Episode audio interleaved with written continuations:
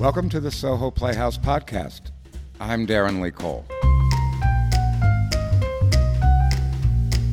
This is a show about off Broadway theater and how it serves the cultural landscapes of New York City, the United States, and the world. We'll chat with the incredible creators and influencers of this unique art form. So now, come with me backstage. From way down under in Adelaide, Australia, I sat down for this conversation with Heather Croall. She's the executive director of the Adelaide Fringe Festival.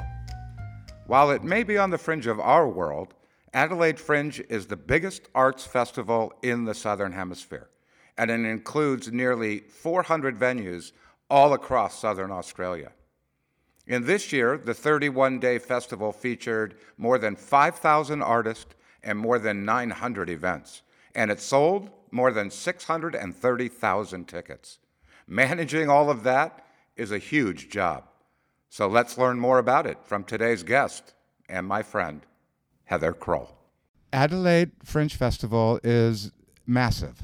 It's, It is. It's the second largest festival in the world, or something like that, right? It's the second largest after Edinburgh Fringe. So when we talk about largest, we're really talking about ticket sales because um, that's really what we're always trying to do is grow audiences. Um, and so Edinburgh sells over two million tickets a year. Wow. We're we're on our way to almost a million a year now. So for an arts festival, that is a pretty staggering number of tickets. And so, yeah, we are the largest uh, arts festival after Edinburgh Fringe, and we attract hundreds of shows from all over the world. This year, we have 1,300 shows in the program. 1,300 shows. That's right. And You know, that's going to be the first question everybody would want me to ask you. How do you get your head around that? So, like, you're the director Yes. of this wonderful Fringe Festival. And by the Mm. way, I want to mine a little more about something you said about how we platform artists and all of that. yes, of But course. let's just talk like first things first. It seems ominous. How how does it work? How does it come How- together? Yeah, how does it come together? How do you how do you attract these shows? Mm. Do they find you? Do you find them? And it's so many. You must have a lot of people helping, or is that true? Well, it it's all of those things because we are an open access festival. So that means that anybody can be in the Adelaide Fringe. Anybody can register a show in the Adelaide Fringe.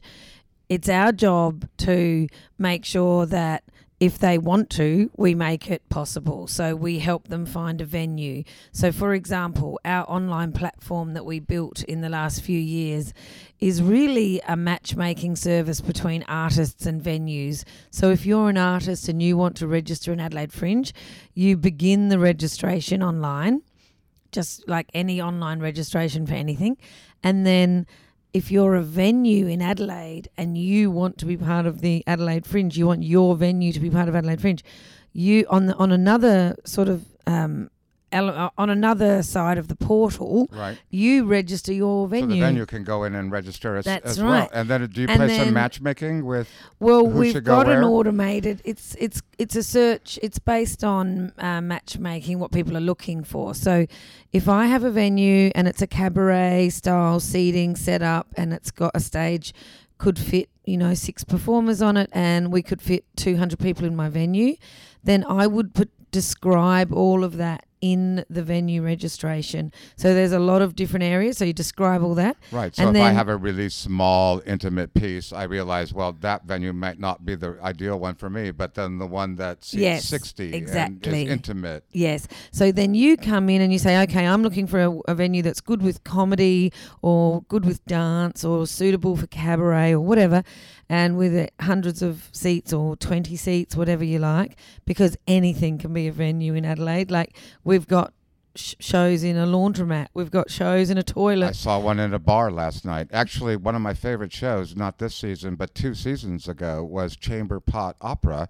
which was indeed in the women's bathroom of a movie r- house. That's right. That was a couple of years ago in Fringe. And we've even got shows in swimming pools. We have shows in hot air balloons. We have shows in boats. Literally, we have uh, 500 venues participating this year in the Adelaide Fringe. So, so what happens is, first of all, you come on, and I think in order for people to just have an immediate imagine, like to I- imagine the system of this easily, they might think of Airbnb. So, if you want to put your house on Airbnb, you can. And if you don't want to, you don't have to. So doing a fringe show is not compulsory, obviously, but although we do love to see them. Um, so Yeah, so yeah, we, we might have to remind some folks of that, but go ahead. so when you do when you if you want to put your house on Airbnb, it's a great way to find people who are Sure. looking for a holiday booking because that's where people go when they're looking. Right. And if people are looking to go out in a in the month of February, March in Adelaide, they come to the Adelaide Fringe website. So it's a really good idea if you've registered your show in the Adelaide Fringe because that's where millions of eyeballs are. Our website's probably one of the busiest websites in It- South Australia. Truly. And uh, also, what I really admire about your festival in particular is the breadth That's of, right. of work. And also, it's a true international festival. It really is. Here I am from Soho Playhouse in New York, uh, participating in something we're going to talk about in a minute Yeah. called Honeypot. Uh, but do you have a sense of how many countries are represented here, or it's truly It's international in scope? around about 100 countries are registered in the program and so that's why it's important that all our registrations and so on are online these days obviously back in the old days the fringe was a registration via post on the on a letter you know but that was decades ago but in that same way that when you put your house on Airbnb, you say it's three bedrooms, you say it does all these things, and then when people are looking for that, that's what they they that you come up in their search, and then that person books your house, and the Airbnb takes the money, and then the money goes to you. Right. So that's exactly how we work. So we uh, fringe shows register with us, and then we and, and venues and artists do a bit do a bit of matchmaking themselves. They do all they work all that out that between the two of them on the platform. Once they've agreed that it will be in that venue, it pops up onto our official program, into our website, into our printed guide everywhere and you're on. and then you're on and then you just hope that lots of people buy tickets to your show and i mean last year we sold um, over 700,000 tickets at the Adelaide Fringe and um, we and the are goal was a million this year, and right? uh, not this year but over the next we, we have set ourselves a goal of a million tickets within a few years we're well on the way i think we're probably um, going to sell more than 800,000 tickets this year if well if everything's on track, uh, stays on track the way it is right now. And so this is, um, uh, you know, it's a hard, it is hard to explain because unless you actually see this festival in action, you sort of think, well, I know I've seen a festival before in my own hometown, Yeah. but this festival literally does take over the entire city. It's in the parks. There's there's Spiegel tents and big top tents and right. tiny little yurts and little. There's all sorts of tents. It really does. It's my second time here. I was here two years ago. Uh, in fact, did one of the original podcasts for Playhouse Experiences from the Crown and Anchor, which ironically is now home of the Fringe Club. This year, it is. I've never, in all my travels, seen a city so throw themselves behind a Yes. festival. It feels like it's a real community thing. It's a, it's it's the festival of the people by the people for the people. It really is absolutely And that's sort of what it should be, right? It's so many have people. strayed from that. Absolutely. I I do not curate the fringe. It is truly open access. Anybody can have a show in the fringe and I just love that. Of course that means that some shows are great and some aren't, but that's okay because it's fringe and anything goes. And it's truly part of the fun. anything goes. And so while I'm the custodian looking after it for now, and it's my job to make sure that we do implement new things and keep up with the times in terms of our ticketing platform needs to work well on your smartphones, and these are things that I'll, you know I spend most of my year doing, but and making sure that. Um, artists around the world know about Adelaide Fringe and how to register and all those sort of things. Then, but really, we're just looking after it for a few years. Our fringe is 59 years old. We started in 1960. Next year we'll be 60. So you must also be one of the older fringes yes, out um, there, That's it. We're the second oldest after Edinburgh. which I believe um, wa- is now 70 70, mm. years or 71 or Mm. something years old. Yeah, so you're We're Right a after them. behind them. And then most fringe festivals in the world are really around about 10 years old. So, um, about 1980, there was about, you know, a handful of fringe festivals in the world. Around sort of early 2000s, you, you're looking at probably 60 or 70 fringe festivals in the world. Now we have 300 fringe festivals in the world. So every city in the world just about has decided, wow, fringe is a good idea. So people ask me all the time, you know, why? What is a fringe festival? And I explain that I think the origin of that, as as far as my understanding is, is originally in Edinburgh. There was the large Edinburgh Festival every Arts, yeah. year, arts festival, and local artists felt like, well, the you know Bolshoi ballet is coming in, but what about us? And so, really unannounced almost and unstructured originally, they built their own festival on the fringes. That's right. Is that that is That is the exactly origin right. story, So right? that's the right. Um, that's exactly right in Edinburgh, and still to this day, Edinburgh is true to the open access model like that as well.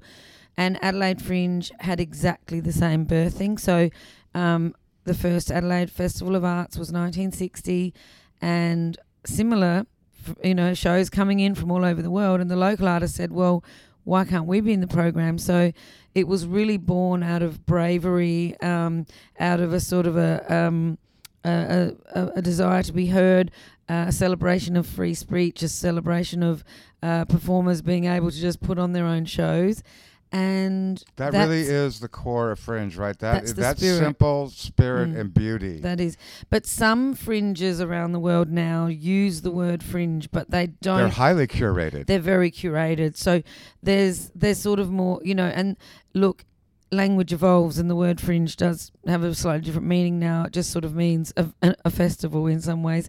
Um, but Adelaide Fringe and Edinburgh Fringe are two of the ones that have stayed absolutely true, True to the original open model. access. And we do not run any venues, so we don't compete with any venue. So um, there's 500 venues around Adelaide.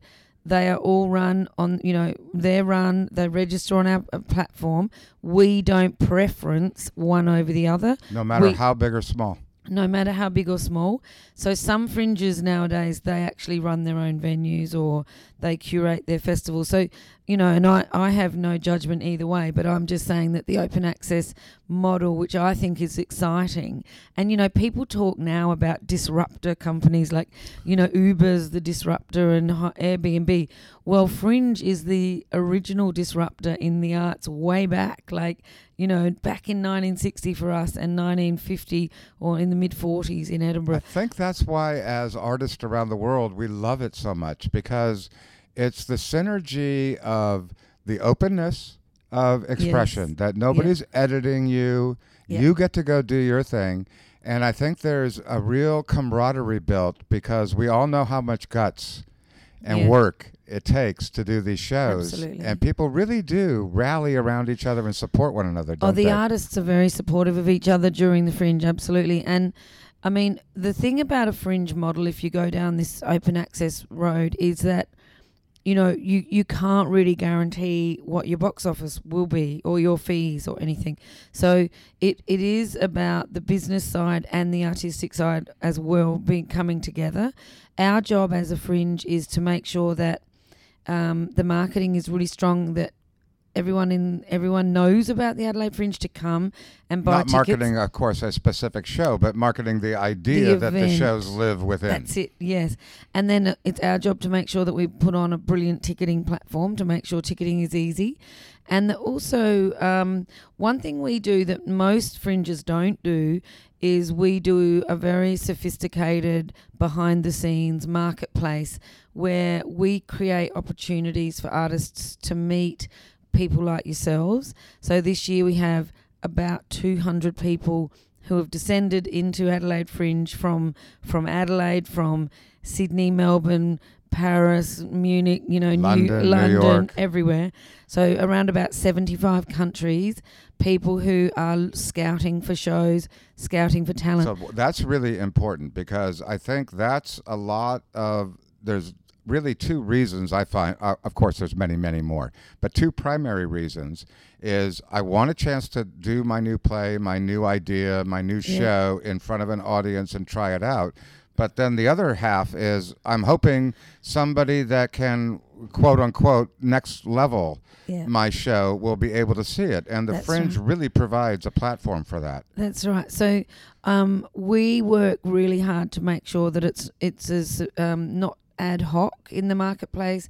We try to communicate very early with all these people that are coming in from all over the world.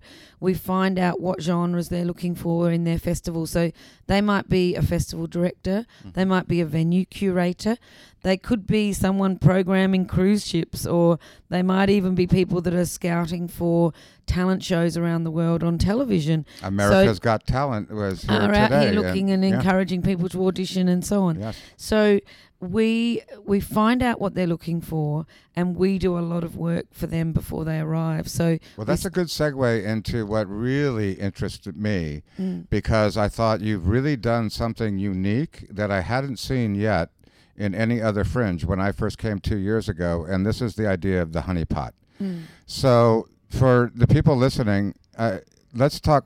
First, I want to finish just one thought. It, it could sound intimidating 1,300 shows, and if I'm some artist Mm. sitting out there in the world listening to this, uh, do they get scared? It's like, how could I ever make any noise amongst such Yeah. a cacophony of shows? mm. Uh, but they do get heard. They really do, and the the thing is that from the very beginning, the mo- well, I would say one of the most important things is when you first start to express interest in coming to Adelaide Fringe, is to do your research and find the venue that most fits with your values and most fits with the sort of show you are. So, not ev- like in those venues, they've all got their own flavour, they've all got their own focus.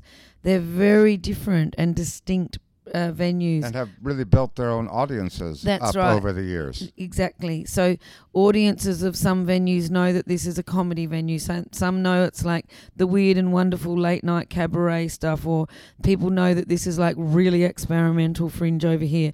Others will go for more, you know, a, a big music. Uh, there's big music programs in some places. Um, lots of visual art as well, but there's all sorts. There's interactive. There's games. There's uh, magic is a growing a growing Right. genre. Yeah. And um, so do your research, go into the venue that suits your show the best, and then also start to think about how you are going to do the marketing. We do a lot of training, online training, um, support services, all that sort of thing to help people understand how to. Um, create a marketing campaign that's really going to cut through for their show. Good, because Um, that, that that's- that's makes all the comforting for Mm. artists. You're not just thrown to the wolves. Mm.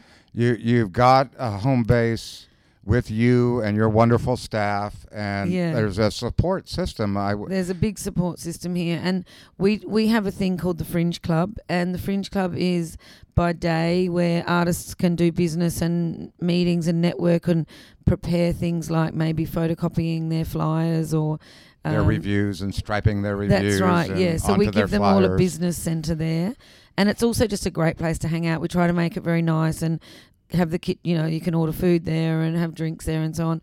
And then at night, that Fringe Club becomes the place that everybody comes after the shows.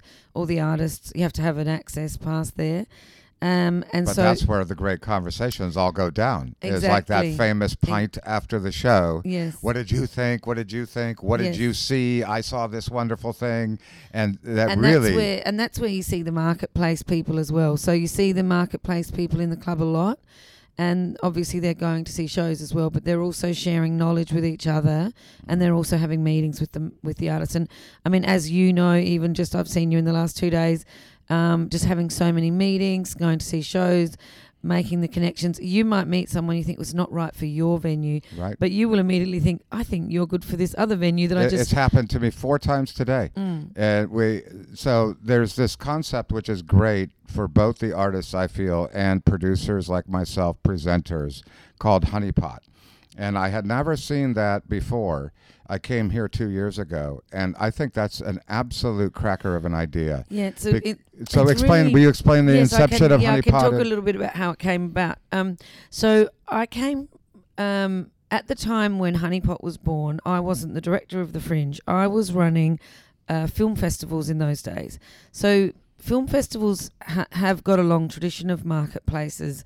Um, you know, something like Sundance is really a marketplace. Something like Cannes, Toronto, um, Tribeca, these film festivals are in the A list of film festivals because of the marketplace in the background.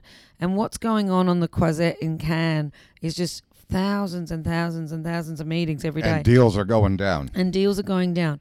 So I was running a film festival and, and, and with a marketplace, which I developed, and we called our marketplace the Meat Market. And it was very much based on this very curated one-on-one matchmaking thing that I, I guess I, I was a film producer for some time, long time, and I created the marketplace that I wish existed when I was a film producer. Right. And so, So, like the famous question is like, how do I Mm. meet uh, Yes. uh, Richard Jordan, who Mm. runs a great production company Yeah. in London? and H- so, how do I get connected with Soho Playhouse in New York?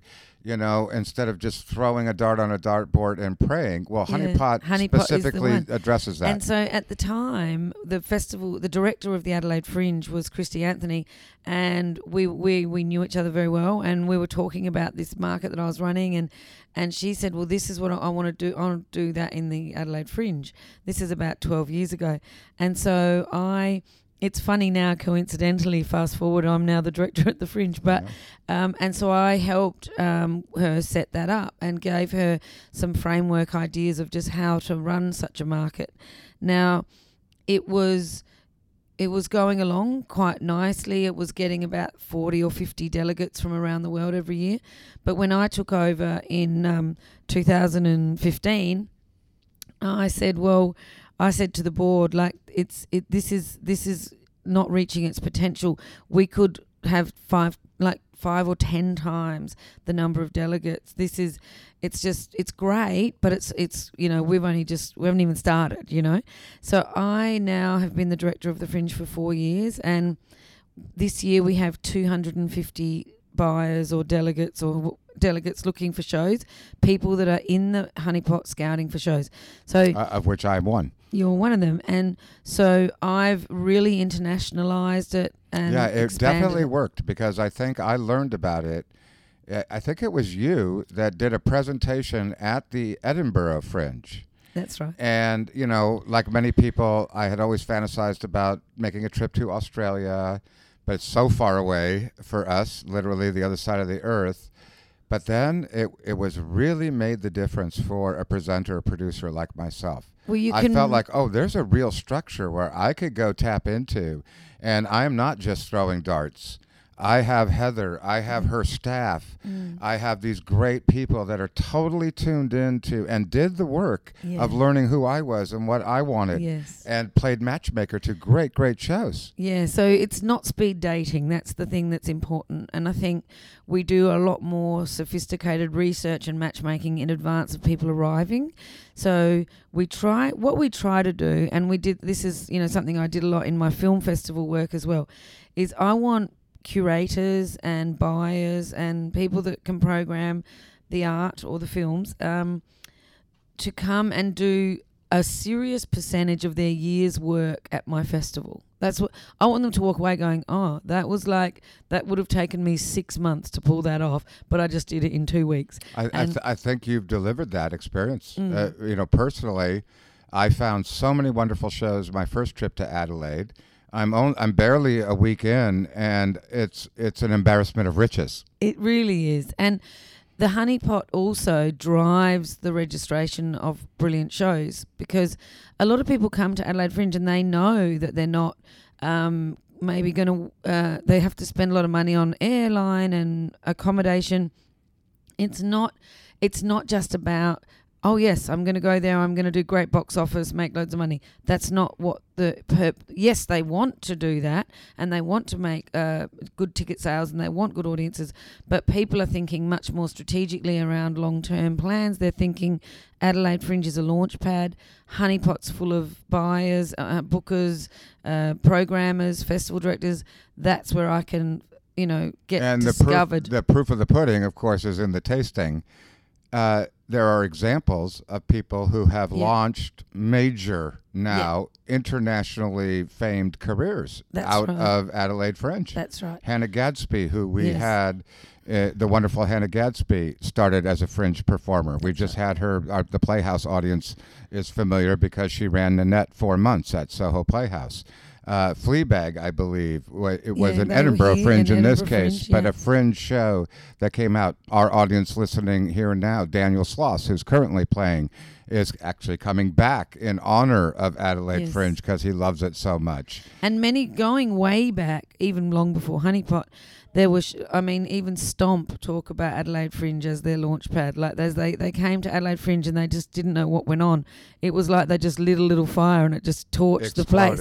It exploded. They had to add more shows every day. They were just selling out. I was, uh, coincidentally, I was running uh, the Star Club that year, which was a venue in 1992 in the Fringe Mhm. and that's where the that's where Stomp was, and that just went absolutely mental. And um, Luke, he, Luke, who from Stomp, he even still to this day talks about how the Adelaide Fringe experience defined them for. You you've done something Mm. right because there is a true loyalty to Mm. Adelaide Yeah, the out there, more so than any other fringe I know of. People that have come here, have gained success from being platformed here, are loyal. They, they love you and they love Adelaide. Yeah, and also the Adelaide audiences have been trained with. We were one of the first cities to have a major arts festival. 1960, uh, we had a big arts festival. Fringe already, you know, really starting to take momentum, get momentum in the 70s. We started in 60, very small. Um, so Adelaide audiences have been trained well, and so that's the other thing artists will say is that if you can you can test new stuff in Adelaide, if it doesn't go well, you know you have to do a bit more work. yeah, it's not ready. It's not cooked yet. exactly. And so there's something about Adelaide being a festival city. I mean, there's other reasons why Adelaide's a great festival city. One of them is it's quite small and it's a city that can be taken over, like the way the Fringe takes Yeah, over. and I don't think I'm staying in the C- CBD called the Central Business District, Mm. and I don't think I've ever had to walk more than 20 minutes to No. get anywhere. No way, you wouldn't. And so it's and it's surrounded by parklands. It's very picturesque. It's very small, very walkable city, and so that that's the sort of city that is usually great at festivals like Avignon, uh, Edinburgh's a small city as well, Adelaide. Um, and then if you you know if you just think about lots of big festivals in the world, they are often in small cities. They're not. It's not. Um, you don't think of London and then think of a festival. You just think of London as a city that's busy all the time, Right. but it, you don't attach it to a festival. Whereas you know you think of a smaller city name or even something going back to the film festivals. I mean, you think of um, something like Cannes or Sundance. I mean, they're tiny places. Yeah. you know, in um, And in California, my mother is a big fan of the Palm Springs. Palm Springs is a and wonderful that's, festival. that's exactly what Yeah. you said. It's Yeah. the kind of town that the Mm. festival could come in and, and it the town is about that That's right. for yeah. a section of time. So there's something special about that. There's something special, and also Adelaide Fringe um, was a bit of a secret for a long time, just to people of Adelaide. So we were selling hundreds of thousands of tickets, but we had almost no tourists. It was just the what, people cha- of what, what what was the game changer there? we have, well, the artists of the world have known about it, but we've. Since I came, it has been something that we've been working on with the government as well, and all, and just in general, Adelaide and South Australia is becoming well known as a destination for people um, for all sorts of different holidays. I guess, yeah, I was very but impressed. now cultural holidays and cultural holiday exp- and uh, arts experiences, and I think people always used to think, oh, you know, I'm going to Australia, I'm going to uh, the Sunshine Coast, the Gold Coast, Sydney, Ayers Rock. maybe do a wine tour. Adelaide wasn't Margaret really as much. Now Adelaide is really front and center in in tourists' minds, and also um, people are looking for Aboriginal experiences as well in cultural, uh, those sort of cultural travellers. And so we've seen a big rise in Aboriginal artists doing work in the Adelaide Fringe as well. So there's there's there's a lot going on in the world in terms of why people are traveling is it, the arts and culture is becoming more and more of a reason why people are traveling. Yeah, I want to give a I want to give a special recognition, and I noticed that that's that has to do exactly with what we're talking about. Uh, we're going to go on this thing on Monday from Brand, South Australia. Uh, talk a little bit about because obviously this is a, a huge undertaking to present this. So I want to honor the sponsors that take the care and the risk and actually support the arts in a real Yeah. way. So let's platform some of those sponsors that are so, I think, integral and wonderful here in Adelaide. Absolutely. I mean, we have um, a rare relationship with uh, the bank, Bank South Australia, Bank SA. Yes. Now, they have been our principal partner for 15 years. And when sponsors come on with significant funds and significant um, support, but not only that, but they stay with you year on year, then the relationships are so important. Now, I mean, the bank isn't just about giving us some money and then we put their logo on. They, tonight, in a minute, straight after this, I'm actually going to a big dinner with their foundation arm of the bank, which is something they do every year at the Fringe. Hundreds and hundreds of people come to this big dinner that they do. They have um, massive um, offerings to customers. They make uh, great discount offerings for tickets that they then subsidise, so the artist doesn't lose any of the income. They uh, we utilise their branches. They do so many wonderful initiatives that are way beyond just giving us a bit of a sponsorship. Yeah, and some So- swag. Uh, but they also realize, which is very encouraging for you and for me and for everybody that does what we do, Mm. it shows that they recognize that arts is a great way to platform your brand. Absolutely. And they also know that um, going back to that thing about the Adelaide Fringe being an important um, uh, piece of fabric in South Australian life and in the hearts of everyone in South Australia. So the bank wants to be associated with the thing that, that the South that South Australians love, and they can see that um, you know arts and the Fringe is you know, one of the best platforms in South Australia to support and be connected to.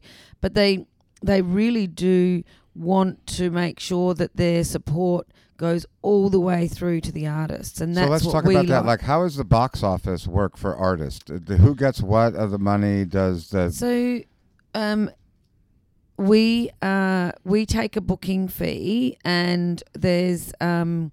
so when I buy a ticket on your platforms for a fringe show, So I'm a couple of dollars will be in the booking fee, Right. for example, and then. Um, okay, so a couple of dollars will be in the booking fee, and then we pay whoever registered the show the box office. So Now, th- th- don't talk You- over that too quickly. That's unique and not so common that the artist gets to walk away with the majority of the box office. That's right, but the artist and the venue have done a deal that we don't know what the detail we don't know the Gotcha. details of that deal, okay? So some of them might be a 60-40 split in favor of the artist, or some of them might be a, a 70-30, some of them might be 80-20, some of them might be 100% to the artist, but then there's a flat rental fee that they're paying the Right. venue per night. So last year, for example, we sold um, I think 18 million dollars worth of tickets and that's the th- with with Adelaide Fringe and with Fringe in general, ticket prices are very affordable. They're thirty dollars, forty dollars. They're not they're not hundred dollar, two hundred dollar tickets. Um, the, so even though it was you know might be selling nearly a million tickets, um, box office is around about eighteen million dollars. Right. So, um, of that, we, you know, the majority, you know, more probably about a million of that stays with us from booking fees, and that's to cover. I mean, our our ticketing platform probably costs the fringe around about 1.8 million a year because we have box offices that we build all over town. We have the web stuff that we Yeah, there's a constantly, lot of mm, overhead. hundreds of staff that we employ. We have a call center. We have all sorts of. Um, in, um, uh, we we offer lots and lots of great unique ticketing services, particularly for people with access needs, and so we don't we go above and beyond a service that no other existing ticket platform. We couldn't just bring someone in because no one would Yeah, be right. willing to because we're not for profit, so we spend all of our ticketing booking fees on delivering the on ticketing the service. infrastructure. We don't look for a profit. Yeah. So we build, and as you would have And I'm noticed, sure sponsors respond to that very positively, knowing that their sponsorship Mm. is going to make culture in Adelaide a reality. That's right. So, so of that eighteen million, so we pay that um, we pay the box office um, to the artists based on whatever their ticket shows were, and then as I said, they then split The- whatever their deal with the venue is, is, yeah. they, they they split it up that way. But it's a big injection into the arts community that it's you know nearly eighteen million dollars. Yes, and, indeed. And this year we may probably sell twenty million. And I hope anybody who's listening that is, you know, o- on that fence, like a lot of companies or individuals are, you know, I can't uh, preach loudly enough about how important that sponsorship is. It's amazing. It really, it really makes the engine go, and without it, where would we be? It and would, I think the thing about sponsorship with the arts is that um, it's not just a transaction of money um, and then we say thank you and put your logo on something. It's much deeper than that. We normally sit down and think, well, what is it that you, what are your values? We we, we tend to work with sponsors who really have company values that line and have up a with ours. social sense and Mm. responsibility. And then we also talk about well, what are the things that you want? So, some of our sponsors want public um, awareness of their company, but others, um, others don't want that. Some of them want um, a good time for their staff. So some of them sponsor us so that their staff can feel that they're really involved in the fringe and they can get a behind the scenes access uh, to some show special bookings and so on. So not every uh, company has the same uh, reasons for sponsoring the arts, and they get more. They get all different things out of it. Um, yeah, so so that's uh, uh, so it's as, it's as varied as the art itself. That's kind of Absolutely. interesting. Yeah, and I would never say to an, um, a fringe artist around. I would never say to an artist around the world, "Come to Adelaide. You're gonna you're gonna be a big hit and you're gonna make money." It's not something I could ever be sure of. I mean, there are a lot of artists who do walk away with great box office, but there's also a lot of artists who don't walk away with much box office, and hopefully they walk away with some deals from the honeypot. But I would I would say that there's multiple layers of opportunities for artists who come to Adelaide, and if they do their work, do their homework, if they do their preparation before they come, they will Mhm. get a lot more. We've got we're now That's, that's we're now one that week is in. the truth right there. We're one week into the, we're one week in right now, and some people are asking me, "Oh, what about this marketing order?" I was like, "It's a bit late," a- but we'll do everything we can to help them. I mean, we have big we we do have staff running around helping everyone do stuff, but it's so important to prepare plan, early. plan, plan. You know, I'm Heather. I have such uh, admiration for you and what you do. I, I wanted to try to find out when I knew we were going to sit down and chat today, just more about you personally. You know, how does a person Yeah. look? What's your background? How does a person like you come to be the executive director of this amazing thing that you've helped build? Yeah, so I um well, my background is that um I I came out of school and I did I, I actually went and studied engineering first, which didn't last long. One year of that and I was out of there. So like civil engineering, I'd be building bridges, you know. And um no, I thought no, this isn't right. I'm in the wrong place. And so I um when moved over and I studied film and I did documentary particularly and I I, I once I graduated, I just started making documentaries. I made a lot of documentaries, uh, really like um, for. Um, I made documentaries for the ABC and BBC and Channel Four and um, all sorts So of. So once you moved from engineering to making documentary films, did, but did you know right away? It's like, oh yeah, this fits me. I just I loved. it. found what I, wanted. Well, I studied uh, filmmaking, and um, on graduation, I started making documentaries. But interestingly, at exactly that time is when I also started working at the Adelaide Fringe. So this is like 1992, so a long time ago now, 27, 28 years ago.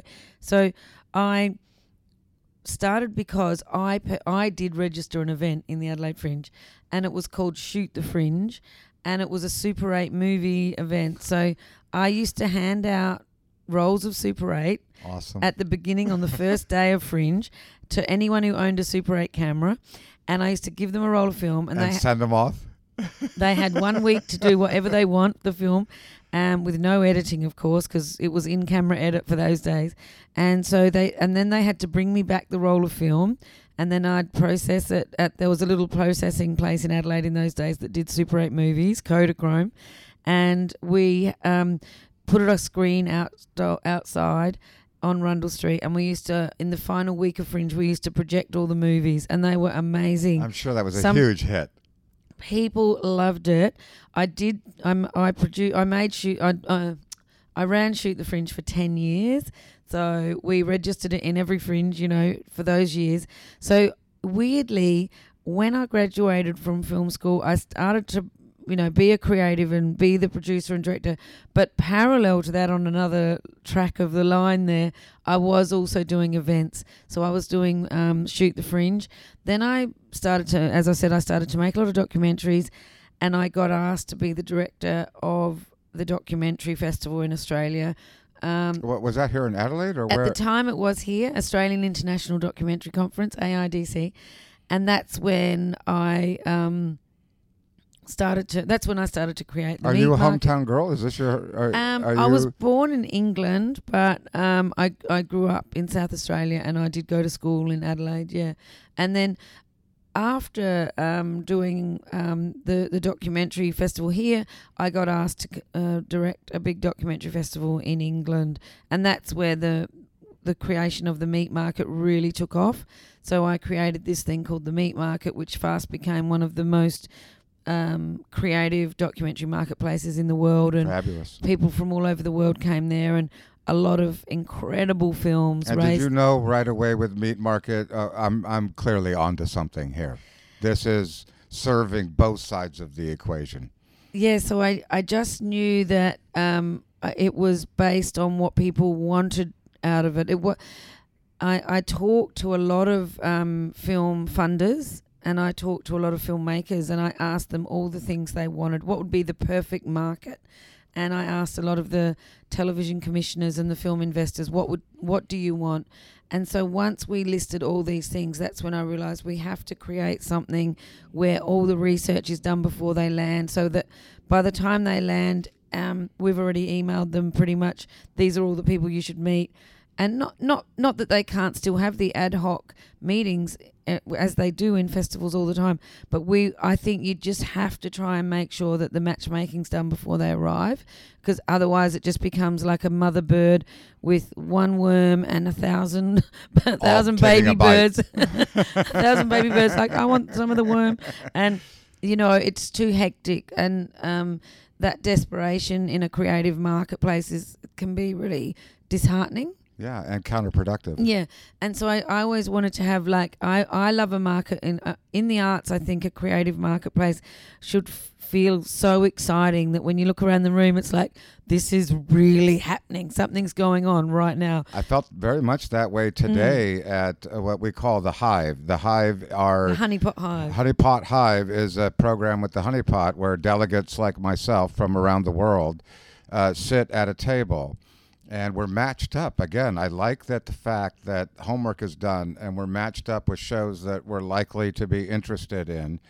And I just took a half a breath today and looked around that, and I had that feeling The exactly buzz. as the buzz. I was like, wow, this is fabulous. This Yeah. is exactly what it should be. Yeah, because you know it's it it's uh, it is that it is the slightly awkward thing of the business of the arts coming together with the And many creative- artists are, are nervous about that, and that's Mm. really not their forte.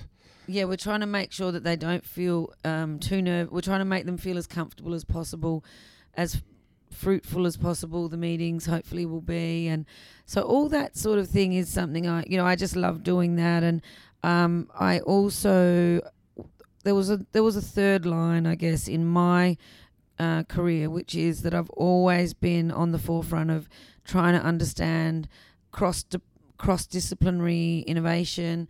So I've done a lot of work in um, bringing together of di- uh, bringing together people of different disciplines.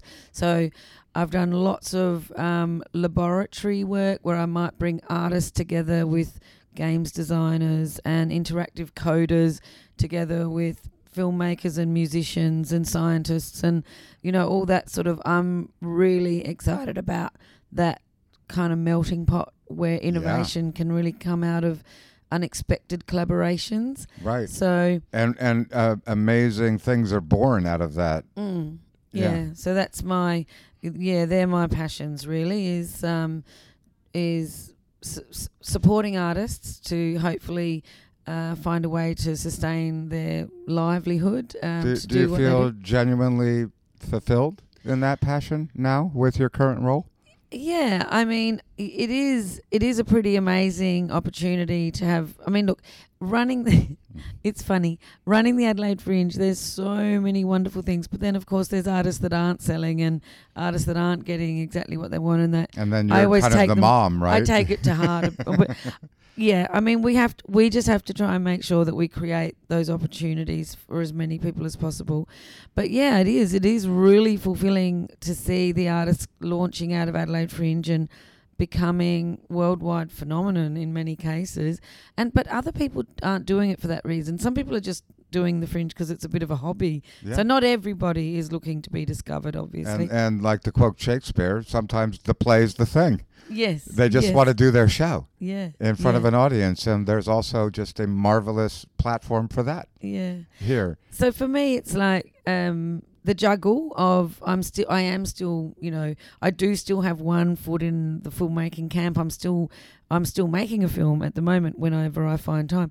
Um, but uh, so I'm running this festival, which is I just absolutely love doing, and I am still uh, connected in that um, interactive, immersive world as well. So I am uh, still very passionate about trying to push the boundaries around creativity with um, new technologies and old storytelling and bringing together the best of technology and the best of storytelling. I love that.